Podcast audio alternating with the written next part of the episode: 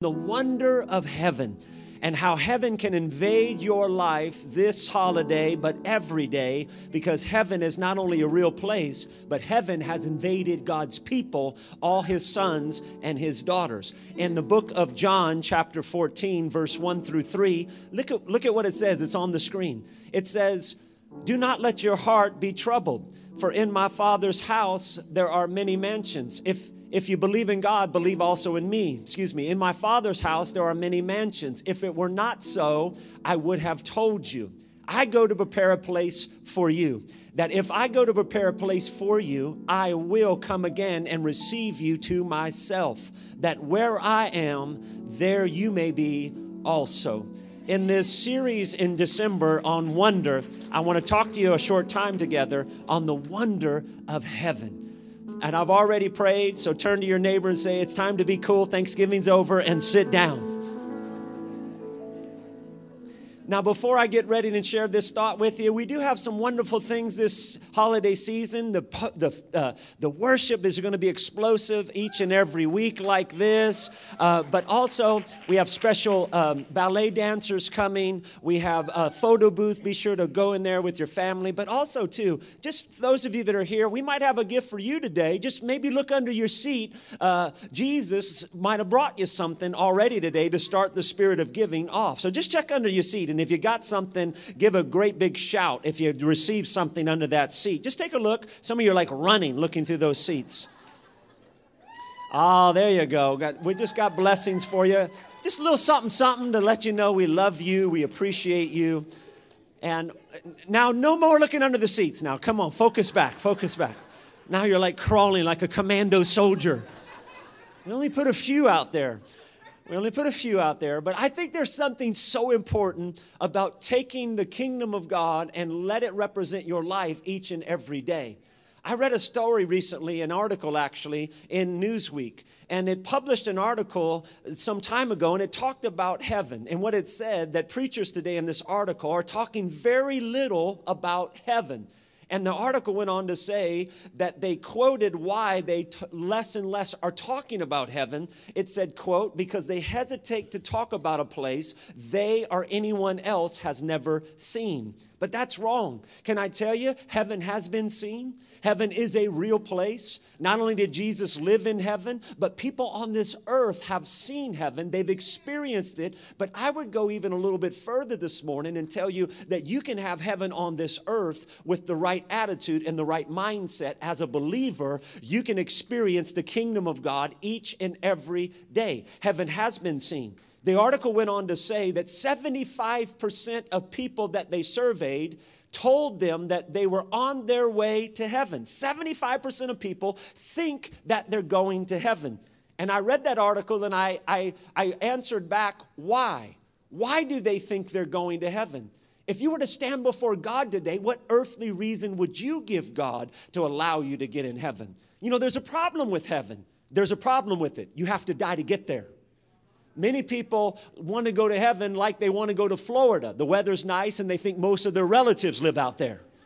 But heaven is an experience and it's a real place. And heaven is to be experienced not only in the next life, but I believe as the kingdom comes, thy will be done on earth as it is in heaven. It can be experienced in this life. It's important to know, but you have to realize something because this is important. Death is a certainty. It is an absolute certainty.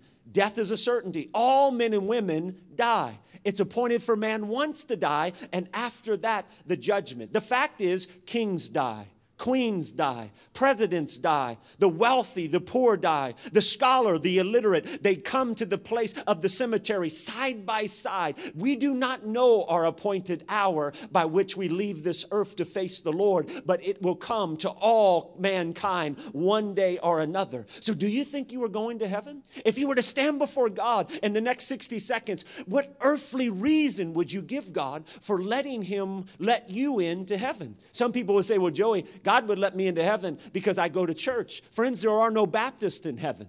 There are no assemblies of God in heaven. There are no Presbyterians. There are no Catholics. There's only one type of person that God lets into heaven. That's the blood bought church of Jesus Christ. Those who have accepted Jesus. So church membership will not get you to heaven. People say, "Well, Joey, if, if uh, then my tears will get me into heaven." Listen, if tears could save, every starlet and actress and actor in Hollywood would be as pure as Mother Teresa. If emotion could save you, the Bible says, do not confess your emotions. It says, confess your sin. He's faithful and just to forgive you of your sin and cleanse you from all unrighteousness. People say, well, God will let me into heaven because I'm a good person, I'm a moral person. The scriptures say all of our own works, they're like filthy rags. There, there's nobody that has this opportunity to get to heaven except for one. And we know who he is. His name is Jesus. So if you were to face God and you stood before him, what, what reason would you give him? What earthly reason would you give him? Some say, well, because of this or because of that. But there's only one way to get to heaven, and that's because Jesus has made the way. And when you accept him, God enters you into the kingdom of God, not only in the next life, but in this life. You get it in this life and the next life. You know, when we're young, we all feel immortal. I mean, there was a day, if you can believe this, I had hair. I know, isn't it crazy? I had hair and it looked good. I mean, it was so long and luxurious, I used to braid it down the back. It was so amazing. I had auburn highlights. I mean, it was just sparkling. It, you can tell I'm, I'm got issues, but I had hair. There was a day when I, I felt when I was younger like I was kind of immortal. You think you're going to live forever. But I want you to understand everybody ends their life sometime. You can't take your next breath without God's help. Put your hand over your heart if you would for a moment. We're going to sing the Pledge of Allegiance. No, we're not going to do that. But if you if you put your hand over your heart, something's there. It's called it's called a beat a beat, a beat. That heart beats every hour. That heart has to beat. Do you know it beats over 100,000 times every 24 hours? That cardio vessel pumps blood every 24 hours. It beats 100,000 times every 24 hours. It beats and it beats and it beats. But it's moment that it stops beating, you're in eternity. You're there, and you're going to be there forever and forever. If you were to spend your life on this earth, what would you tell God that you've given your life for? It beats. You wake up in eternity do you say, Well, God, I, am in eternity now. I've given my life over to pleasure, I've given it to the God of self. What are you going to say you've given your life for? I've given it to, to be successful, only to find out you spend your life trying to get success, realizing the ladder of success was leaning on the wrong wall. Well, Joey, I'm going to be an influencer on social media, and I'm, they're going to come to me because I'm an influencer, and I'm going to have all these airbrush pictures, and I'm going to take a selfie. What are you going to say to God when you get to the end that you've wrapped up in this God of self? A man or a woman who is a self made man or woman is wrapped in a very small package. What are you going to say? To live your life to amass something that only ends with nothing and futile. What are you going to tell God, Joey, when you get to heaven? I'm going to tell him, let me in. That's number one. And then, secondly, I'm going to say, because I've received Jesus Christ as my Savior and my Lord, my name's written down in the Lamb's book of life. I've been washed by the blood. I have a robe of righteousness for His name's sake. I'm coming in, whether you want it or not. That's the point. We have access to the kingdom, not only there, but friends, you have it here. What are you going to do this morning that when you realize this fact that you are eternal? You were born, and when you were born, you're no longer going to spend your life without being somewhere. You're eternal. There was a day when you were not, but there'll never be a day when you will not be somewhere. So, where are you going to be when you get into a place of eternity? Will you spend your life wondering what life could have been and wondering you should have did this or you should have did that? What, what could I have done? If you're a believer, you, will spend your life here and you'll be escorted there into the paradise and the wonder of heaven with Almighty God. When your last breath breathes here, you'll open up your eyes in a celestial air there and you will experience something that you've never seen before the wonder. But an unbeliever, a person that rejects Christ, rejects the things of God, they do not go to heaven. They get ushered into a very horrible place called hell. They're dragged by demons into the bowels of hell. You say, well, Joey, that's not true. Unfortunately, it is true. Because truth is not what I say it is. Truth is not what I think of it, it is. Truth is what the Word of God says it is. And God told us about this beautiful wonder of heaven, but He also told us about a horrible place called hell. And there's a reason why I keep coming to Stockton each and every day, decade now, and day after day. It's because of this absolute authoritative fact that hell is a reality. And many people do not get the message that hell is real, but hell, I assure you, is real. The same God who created the wonder of heaven, the same God who created cherubims and seraphims and angels and archangels and creation, the same God who created the beauty of heaven, that God created hell, not for people, but for the devil and his angels. Do you know Jesus did something interesting? When he was on this earth, he spoke exactly twice as much about hell as he did about heaven.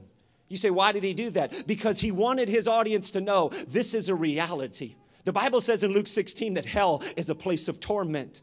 Uh, the Bible says the rich man died and he went there. It's a place of memory. For Abraham said, Son, remember that you in your lifetime had good things, but he never had reconciliation with God. Hell is a place of crying, it's a place of weeping and wailing and gnashing of teeth. It's a place where the fire is never quenched and the worm dieth not. It's a chamber of horror that will never end day after day, week after week, month after month, decade, a millennial after millennial. You say it's a horror chamber, Joey. It absolutely is. I don't have the capacity or the intellect to describe describe the horror of hell.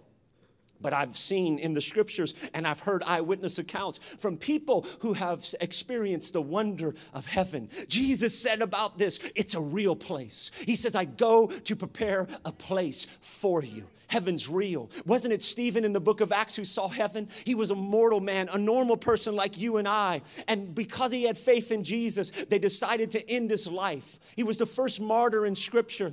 And as a result of that, Stephen, the Bible says in Acts 7:55, he looked up into heaven as he was being stoned for his faith with rocks, not weed. He was being stoned with rocks. And he literally saw heaven open he said, quote, I see the heavens opened and the Son of God is standing by the right hand of God the Father. And the scriptures say he closed his eyes and he went there. It wasn't a dream, it wasn't an illusion, it was a real place. Wasn't the Apostle Paul who saw heaven? He said, I was in the Spirit on the Lord's day, and God gave him a guided tour through that third heaven. Now, you must realize today, this is important. Heaven's one is what you see in the natural eye the, cl- the clouds, the sun, the moon, the stars. That describes the first heaven.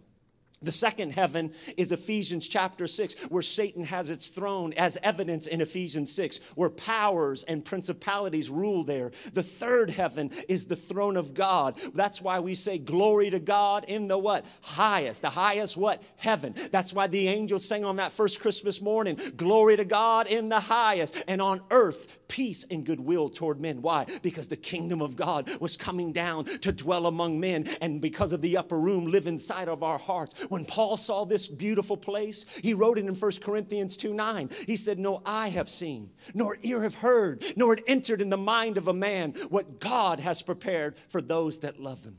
You have to think about that because the apostle was one of the most brilliant minds of the New Testament. His ability to describe things, his creative ability is greater than Shakespeare, Browning, Keats, or any other author or poet you think that can describe the emotion of people and mankind. But Paul looked at the wonder of heaven and he said, It's indescribable. He got a guided tour of this beautiful place and he says, I do not have the mind to fathom it. So he wrote, The half has not entered the mind of man what God has prepared for those that love him. Let your imagination run wild. And when it reaches a dead end street, you can't touch the glory, what God has prepared for every one of us that receive his son Jesus. We have a wonderful thing called heaven awaiting for us on the other side. But on this side, we can have love, joy, peace, goodness, kindness, patience, self control. We can have all the benefits of heaven.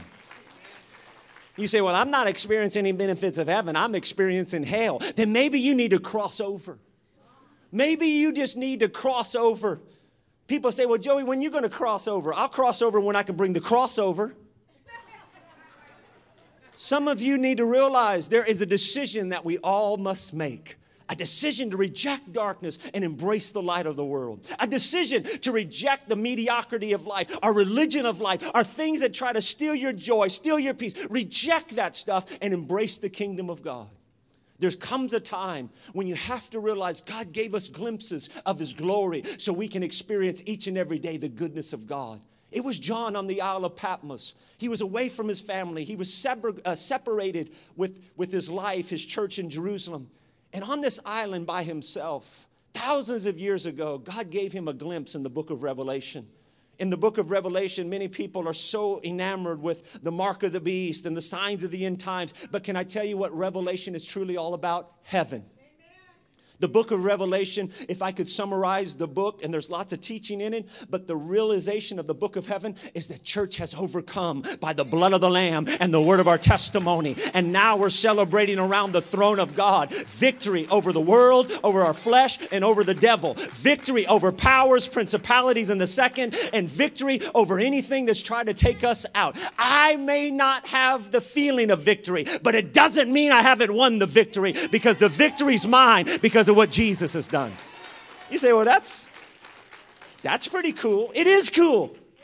But when John saw this today, he gave us a brochure in Revelation. It was called a travel brochure. Here's what he said about heaven, the wonder of heaven. Now, lean into what I'm going to share the next few moments and we'll close our time. He told us it was a four square city. Four square means perfection. There's nothing on this earth that is perfect, but everything about the wonder of heaven is perfect. There are 12 gates of solid pearl, streets that are made of pure gold, foundations of 12 kinds of precious stones. There's one diamond layer, one ruby layer after another. There's one layer of sapphire after another, one layer of emeralds after another. It just keeps going and going. One layer of precious stone, one layer for that sacred city. Think about that. If a man or a woman had such a mass amount of gold for asphalt to line the streets and diamonds and rubies and sapphires, if a man or a woman had stuff like that on this earth, they'd have attack dogs in the front yard, armed security guards, signs that say keep out, especially if it was in Stockton. We'd have armed guards all the time watching that thing. Isn't it funny? God's showing you and I a principle here that what we value on this earth is invaluable to God. We value the wrong things. God values the solitary soul. God took his only son because he wanted a family and sowed him into earth. And as a result of that, he valued you so much that he wasn't willing to let his son have life on heaven's grounds, but he had to have life on earth and die for the sins of the world because of the value of you. What men and women value on this earth is irrelevant to the kingdom of God. We value the wrong things. We turn life and turn it upside down and we call it death by convenience. It's called abortion abortion. We do all these things to take away life. We do all these things to clutter up life. And Jesus said, I have come that you may have life and have that life more abundantly. He talked about this, this beautiful city God our Father has created for us. Jesus said again, I go to prepare a place for you. Just walk with me for a moment up the streets and those gates that are made of pure of a pearl, the Bible says, on that eastern gate. Mansions to the left, to the right, by the architect of the ages. I have a mansion created for me there by the architect of the ages. I don't have a little hut, I don't have a little cabin. I've got a mansion created for me by God our Father through his precious Son. Think about this for a moment. In that boulevard in heaven, there's all these mansions and there's these names written over the doorpost in clusters of diamonds. There's St. Paul's name. The Bible grades Abraham, Isaac, and Jacob's name. There's King David's name. There's my mother's name. There's Brenda Kate. There's James Russell. There's my daddy's name.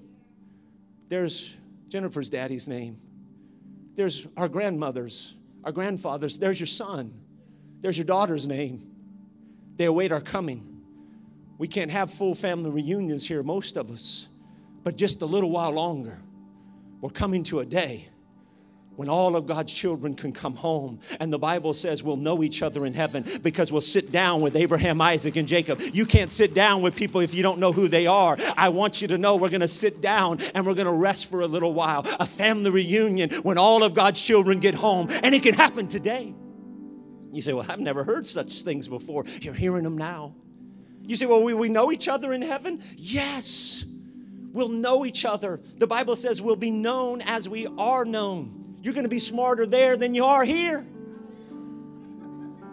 Moses and Elijah appeared with Jesus, and the disciples knew it was Moses and Elijah. How did they know? They've been dead a thousand years. In God's tomorrow we'll be known even as we are known. Do people in heaven know what we're doing on this earth right now? Yes. Hebrews 12 and 1. Wherefore, seeing we're composed about with such great a cloud of witnesses. That's angels, archangels, that's Old Testament saints, New Test, that would be Jewish people, and New Testament saints, that would be all the other races of the world, all the nations, tribes, and tongues, all who have proceeded and passed away after Jesus. They're all there. My mother's there, my daddy's there. They're standing over the balcony and they're cheering us on. And, there, and that's why he said, lay aside every weight, lay aside every religious nonsense, lay aside everything like an Olympic track star. You're to lay aside everything that would jack you up from finishing your race. And you're to run that race with patience that is set before you. God says, I've called everyone to run the race of life. And if they could stand over the balcony of heaven and cheer you on right now, they would wave the white towel, maybe red, and they would wave that towel and they say, Fight on. Fight the good fight of faith. Don't give up. Heaven is worth 10,000 worlds. Run the race. Resist the devil. He'll flee from you. Conquer. Endure to the end. The race is almost over. We'll be together soon. I see them standing over that balcony of heaven with their robes of white on, screaming louder than 10,000 Super Bowls, saying, Go, go, go, go. It'll be worth it all when we see Jesus. Heaven is a place where Jesus is. The Bible says we'll see him as he is. Wasn't it Mary who saw him as a baby in the manger? Wasn't it John who saw him as a candidate to be baptized? Wasn't it Rome that saw him as a person that he was just another criminal that Rome had crucified? Wasn't it the disciples that only saw him as a teacher and they referred to him as rabbi? Wasn't he seen as somebody, he was too dangerous to live, so we have to take him out? But when we see him, when we get to that other place, and when you get the right eyes in this place, you're gonna see him for who he is, not a religious statue on a wall not a religious entity that's there to whack you over the head every time you make a mistake. But you're going to see, you're going to see him as he is. No longer the lamb led to the slaughter, portrayed on a cruel Roman cross, half naked to the world. You're going to see him as the lion of the tribe of Judah. You will no longer see him as one that was crucified by Rome, mocked and spit upon. You'll see the one who has had the stars called him by name, the one who puts kings up and he puts them down. You'll see the one whose eyes are as flaming fire, whose hair is like lightning, and whose countenance is like fire. You'll see him as he is, the one where everybody will come and now the carpenter of Calvary is no longer being crucified. Now every knee is going to bow, every tongue is going to confess that Jesus Christ is Lord to the glory of God our Father. Presidents will bow, prime ministers will bow, Hitler will bow, the carpenter from Calvary. We will see him in all of his glory. You say, I like it, but I can't see that now. That's because you're on the wrong side of this. You haven't seen the light yet. But when you see the light, you get a glimpse of the glory and the wonder of God. And I'm here today to tell you that some of you need to wake up out of your religious slumber. Some of you need to wake up out of your religious, what you don't get, what you haven't gotten, and all the nonsense that you think God should do for you. And you need to remember who you are and whose you are that you belong to God, that you are not working unto man, you're working unto God. And what you're doing may not have avenues here, but it's making a big difference there. Can we stand together all over the building? Do you know we're going to have a physical body in heaven? I didn't tell them in the first service because they're not as spiritual as you. But you know you are going to have a spiritual body in heaven? When Jesus, after his resurrection, he went to his disciples and they thought it was a ghost and he said touch me luke chapter 4 luke 24 he said touch me and see for a spirit does not have flesh and bones. Do you know another wonderful miracle in heaven? You ready for this one? We're gonna eat. Remember that old school fat boy song? All you can eat. All you can eat baby. Seven years around the throne of god eating and celebrating with no adverse effects I don't know about you, but that make me happy. See, it's all in a matter of perspective. What you're willing to look upon will determine what God will bring you to. If you're looking for the kingdom, you're going to find it. If you're looking for fault, you'll find fault. If you're looking for problems, Joey, I'm waiting for the other shoe to drop. I'm waiting for the other problem. I'm waiting for the diagnosis. I'm waiting. I'm waiting for the bills not to be paid. I'm waiting for my husband to come in and say, I want a divorce. I'm waiting for my child to come and say that, that they, now they've committed this crime or this issue. I'm waiting for my grandchildren to say they don't want nothing to do with me. And if you're waiting for all the negative, maybe it's time that you stop looking at the wrong things and start looking toward the main thing the wonder of Jesus and the wonder of heaven because it's where Jesus is. And now He's put you on this earth so people can see the representation of Him in you.